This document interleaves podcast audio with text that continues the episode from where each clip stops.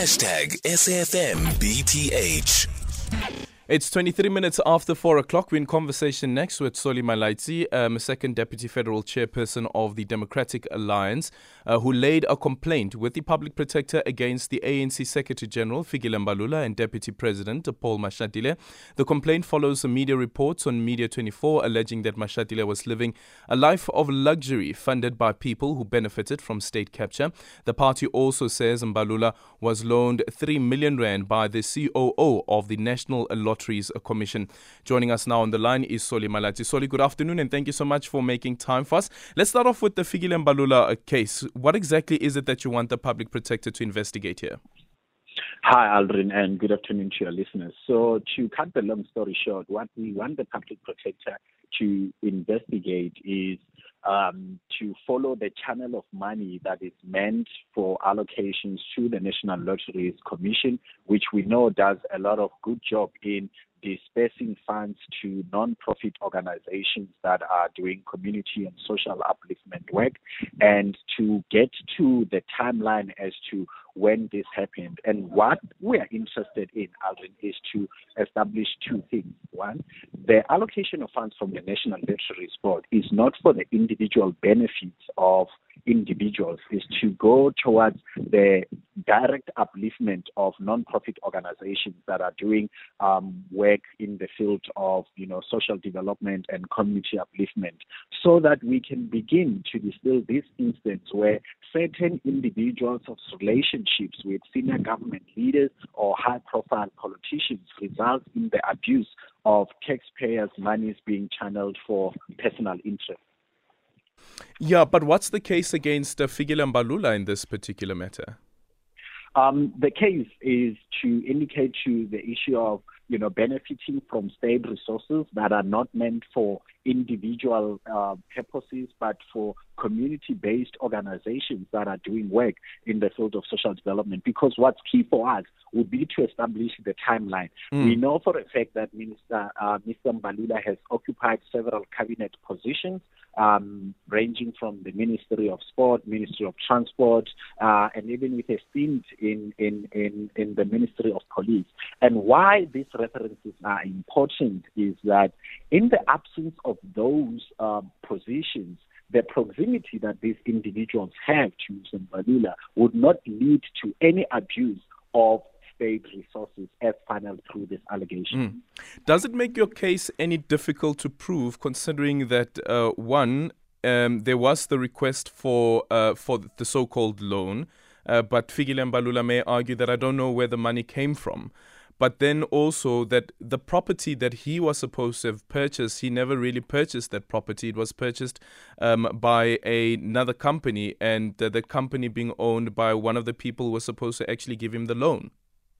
So the, the, the, the, nature of the evidence and how the mechanics of this so-called law works, that will be the source of the investigation because we are not an investigating authority and that's why we went through the, the public protector to establish these things because this, at the surface of it, points to very sophisticated channeling of state resources through third parties, through third parties and through um, uh, business entities that should have, in the first place, no place to be getting funds from the state that are meant for non-profit organizations. Yeah. And the the final one is the public protector in another investigation against um, the against Mbalula. Well, back then when you were still Minister of Sport, uh, in relation to the Sedgars matter, where around six hundred and eighty thousand rand was paid for a trip to Dubai um, found that there was a conflict of interest and found the minister guilty. Um, nothing happened to the minister. So, what effect would this report have if it does make any adverse findings against the minister? Well, against the well, SG now.